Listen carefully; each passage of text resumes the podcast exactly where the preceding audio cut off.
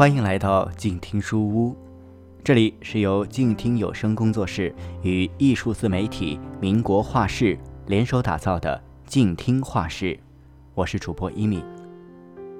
今天给大家带来的是著名画家傅抱石的故事。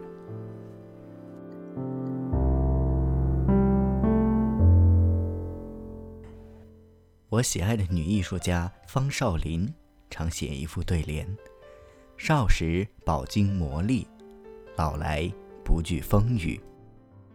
大概因为自己小时候家里也不富裕，所以每每读到，都会感慨一阵子。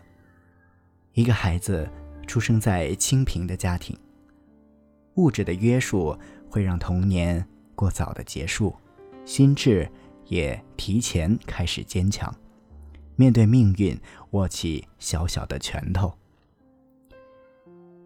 艺术圈里有很多这样由清贫人家走出来的巨匠，譬如从满身泥水吃不饱饭的阿芝，变成一坛泰斗齐白石；又譬如我们今天要讲的，从江西南昌一个小小修伞铺里走出来，变成一代国学大家的傅抱石。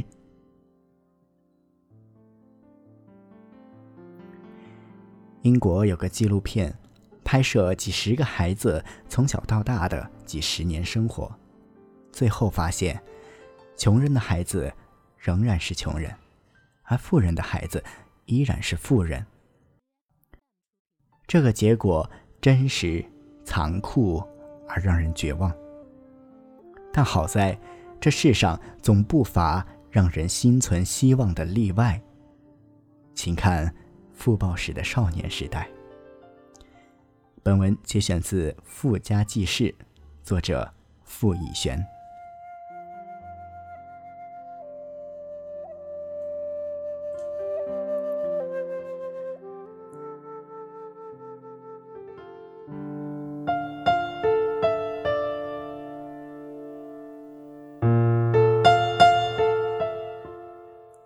我的爷爷傅德贵。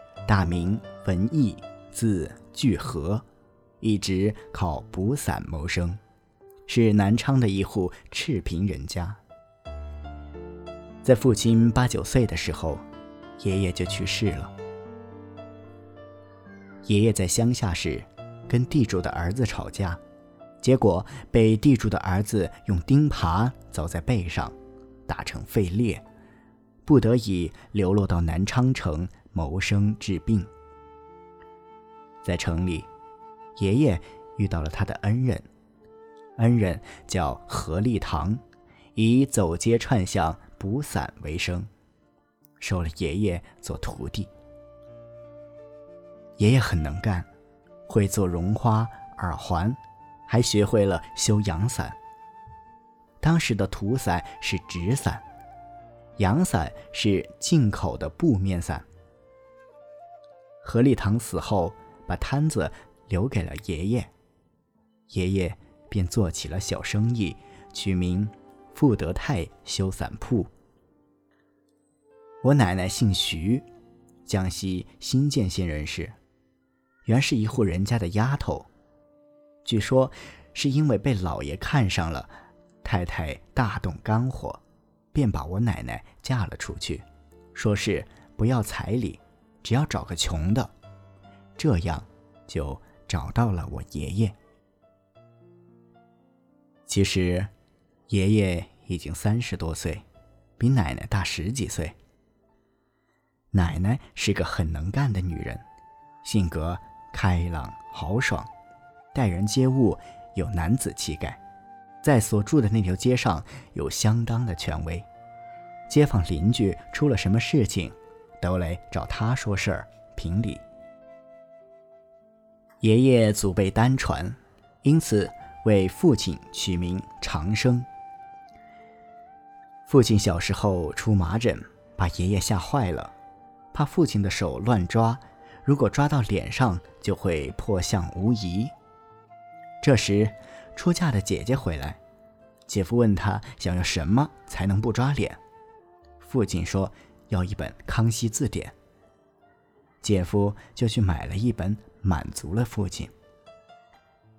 父亲把这本《康熙字典》一直抱着，一动不动，终于熬了过来。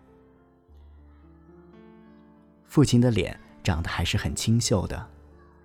梅兰芳后来曾经开玩笑的对父亲说：“你演花旦一定很好看。”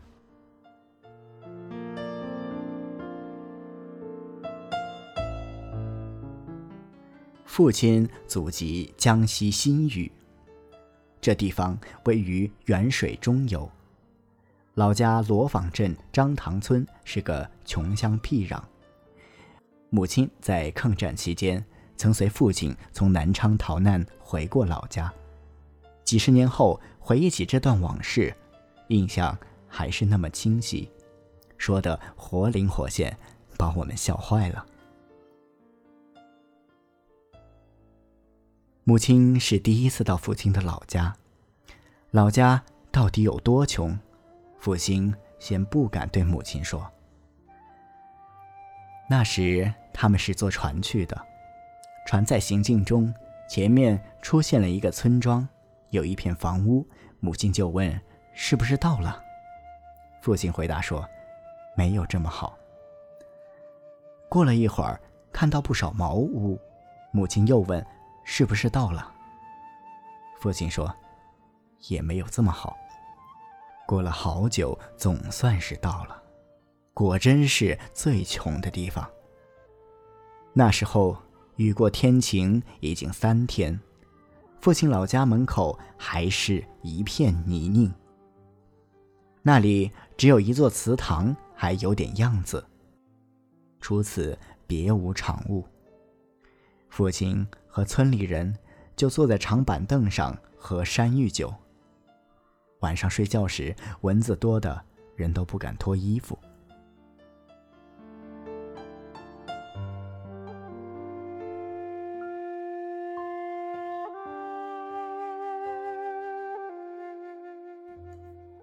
爷爷家在南昌聂台后墙的贫民棚区内，剃头的，修脚的。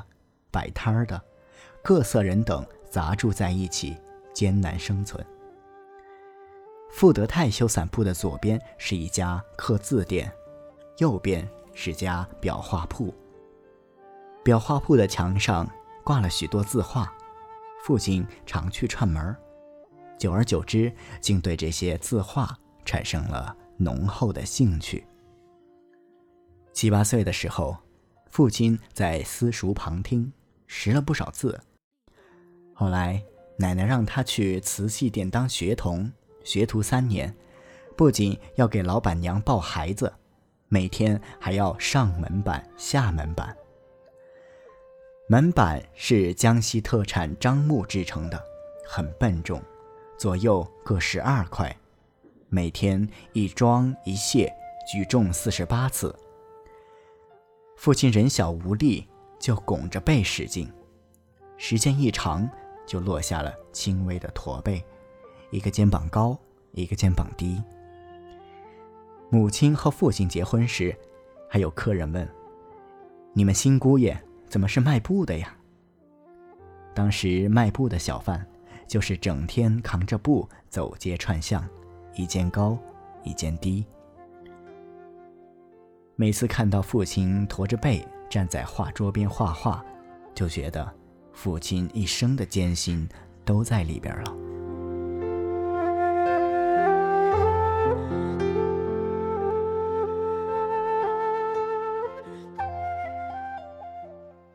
因为超强度干活，父亲小小年纪就开始吐血。老板娘害怕了，便把父亲退了回来。我现在。为什么要到景德镇去画瓷器？这也是一个原因。父亲十三岁时进江西省立第一师范附属小学读书，学校老师为他取了一个学名叫傅瑞林。父亲十七岁时以第一名的成绩高小毕业，被保送至第一师范学校读书，但入学读书。需要交纳一定数额的保证金。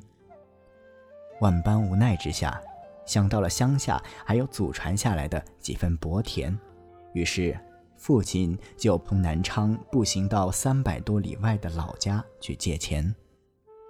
结果，隔房叔叔竟然不让父亲进门，说：“穷人家的孩子还读什么书，连顿饭都不给吃。”最后，还是婶婶包了两个山芋给父亲。父亲后来在一位张姓老师的资助下解决了保障金问题。到学校一看，却发现榜上没有自己的名字。门房问他：“你是不是姓孙呀？”用名落孙山的故事来讥讽他，让父亲伤心欲绝。正在这时，恰好校长路过，告诉父亲是被保送的，所以。榜上无名，父亲这才破涕为笑。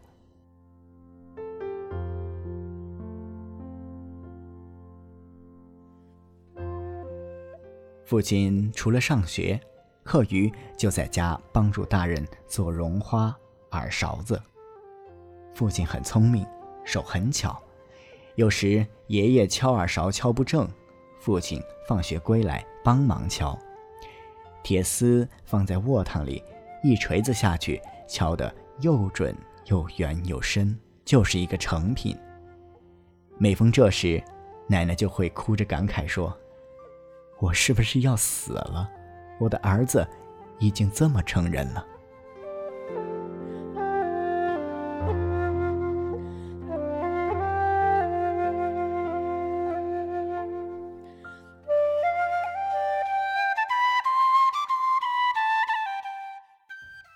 父亲有个姐姐，比父亲大好几岁，嫁给当地人称“头把刀”的一位厨子。厨子在店里做完菜之后，就会把鱼架子带回来煮汤给家人喝。后来我们家吃鱼丸、鱼片，父亲往往就会不由自主地问：“鱼架子呢？”母亲有时候和父亲开玩笑说：“你不就是个吃鱼架子的吗？”父亲一直喜欢吃江西的腌肉，而不喜欢吃鱼，也许就是因为小时候吃了太多的鱼架子的缘故。父亲小时候真的很苦，上了学也没有什么衣服穿。冬天冷，就把姐姐妈妈的花褂子一件一件的套在里边，最外面罩一件灰布大褂。后来我到日本留学。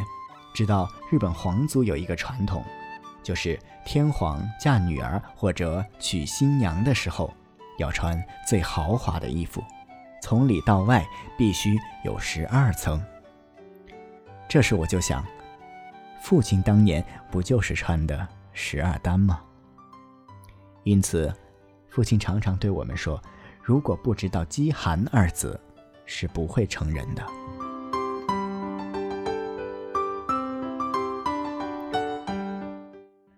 同时，他还告诉我们要发奋有为。他不止一次对我们讲过小时候的一个经历，那还是父亲在上小学的时候，一次随祖母去他的干姐姐家吃生日喜酒，同桌的一位妇人听祖母讲父亲认真读书的事，一脸的鄙夷不屑，说：“老鼠爬上秤钩钩了。”这是南京土话，意思。是不知道自己几斤几两。祖母脸色发青，站在一旁端着饭碗的父亲气得双手发抖，觉得这是奇耻大辱，心里发誓一定要好好读书，发奋有为。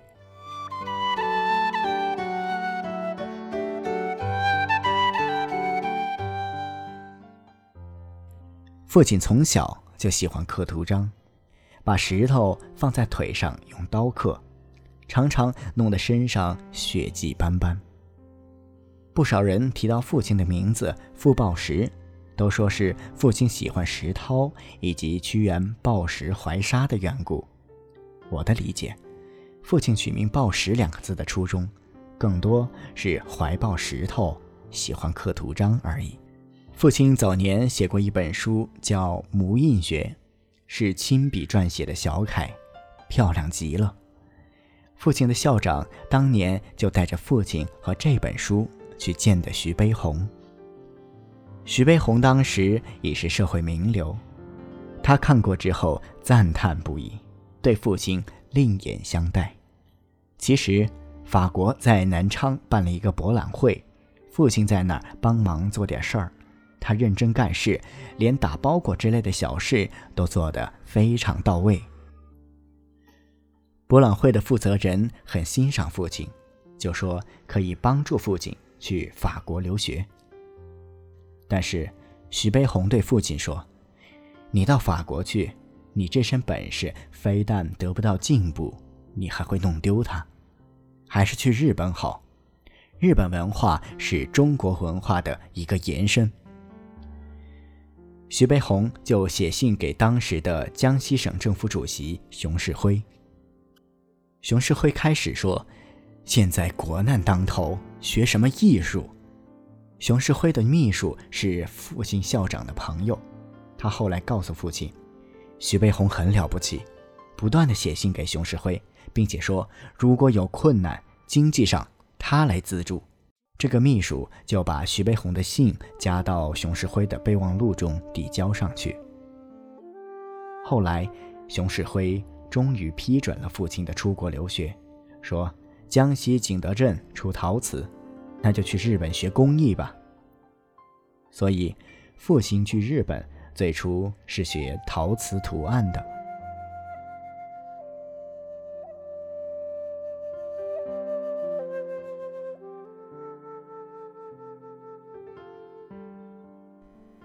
您刚刚听到的是来自艺术自媒体“民国画室”的文字，由静听有声工作室旗下播客“静听书屋”播送。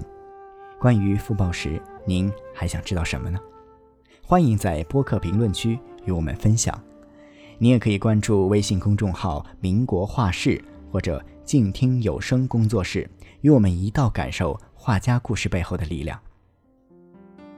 静听有声，聆听内心的声音。我是主播一米，我们下期再会。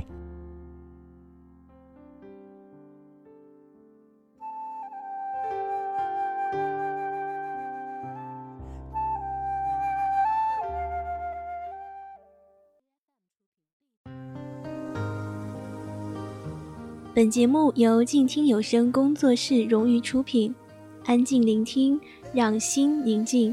静听有声，聆听内心的声音。